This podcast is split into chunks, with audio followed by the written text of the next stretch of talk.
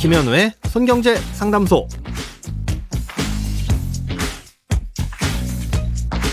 새는 돈 맞고 숨은 돈 찾아드립니다. 손경제 상담소 김현우입니다. 저축, 보험, 대출, 연금, 투자까지 돈에 관련된 고민이라면 무엇이든 맡겨주세요.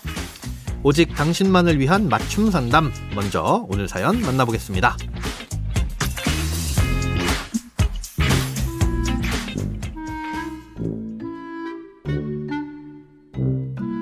보험사에 실손보험금 청구를 하는데 건강보험 본인부담 상한제 때문에 보험금 지급을 해줄 수 없다고 합니다.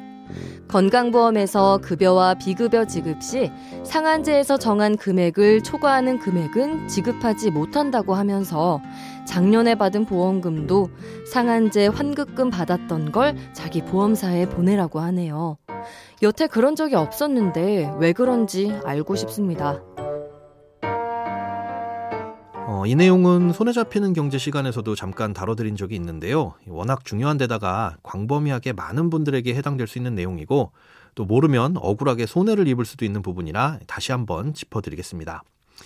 사연의 내용을 간단히 설명드리자면 보험사에 실손보험을 청구하려고 했더니 건강보험 본인부담 상한제라는 것 때문에 보험금을 줄 수 없다. 심지어 작년에 받은 보험금도 보험사에 토해내라고 하더라 하는 내용입니다. 그렇다면 이 건강보험 본인부담 상한제가 뭐길래 보험사에서 보험금 지급을 못하겠다는 건지 알아봐야 되겠죠. 건강보험 본인부담 상한제라는 건 국민건강보험이 적용되는 치료에 대해선 연간 개인이 부담하는 최대 상한선을 정해두고 그 상한선을 초과하면 나머지는 돌려주는 제도입니다. 이건 소득에 따라 다른데요. 소득을 10개 구간으로 나눠서 소득이 가장 적은 1분위에 속하는 사람은 연간 최대 83만 원만, 또 소득이 많은 10분위에 속하는 사람은 연간 최대 598만 원까지만 본인이 부담하면 나머지 치료비는 건강보험공단에서 돌려주는 제도입니다. 즉 돈을 아무리 많이 버는 사람이라도 건강보험이 적용되는 급여 치료를 받는다면 연간 최대 598만 원까지만 병원비를 부담하고 나머지는 건보공단에서 다 내준다는 뜻입니다. 이건 1년에 한 번 정산을 하는데요. 전년도에 쓴 병원비와 약국에서 부담한 의료비는 다음 연도 8월에 최종적으로 계산해서 돌려줍니다. 그런데 이걸 두고 보험사에서는 실손보험은 실제 부담한 치료비에 대해서만 지급하는 보험이니까 돌려받는 돈은 보험금을 줄 수가 없고 이미 받은 보험금이 있으면 그것도 토해내라고 하는 겁니다. 언뜻 보면 보험사의 논리가 맞는 것 같지만 억지인 경우도 많이 있습니다. 보험금을 주고 말고는 기본적으로 약관을 근거로 판단해야 되겠죠. 실손보험의 약관을 보면 2009년 10월에 바뀐 표준약관에선 본인 부담 상한제로 환급이 가능한 금액은 보상하지 않는다라고 명시돼 있지만 그 전에 가입한 소위 1세대 실손보험의 약관에선 이런 내용은 없습니다. 그럼에도 많은 보험사들이 1세대 실손보험인데도 보험금을 주지 않거나 이미 받은 보험금을 돌려달라고 하는데요. 이에 대해서 금융감독원에 민원을 제기하면 금감원은 보험사의 편을 들어줍니다. 그런데 소송을 제기한 사례는 좀 다른데요. 2021년의 판례를 보면요.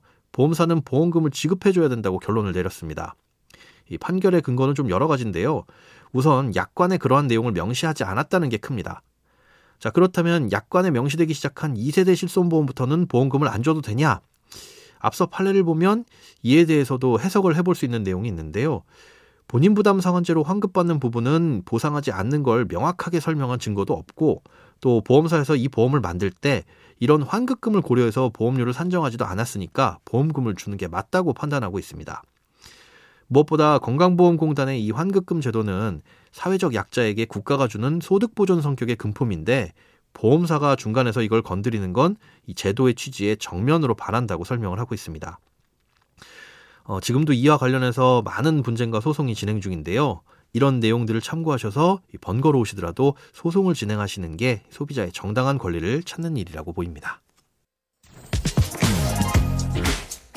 크고 작은 돈 걱정 혼자 끙끙 앓지 마시고 imbc.com 손경제상담소 홈페이지에 사연 남겨주세요.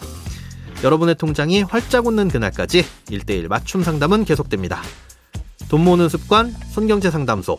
다음 주에도 새는 돈 맞고 숨은 돈 찾아드릴게요.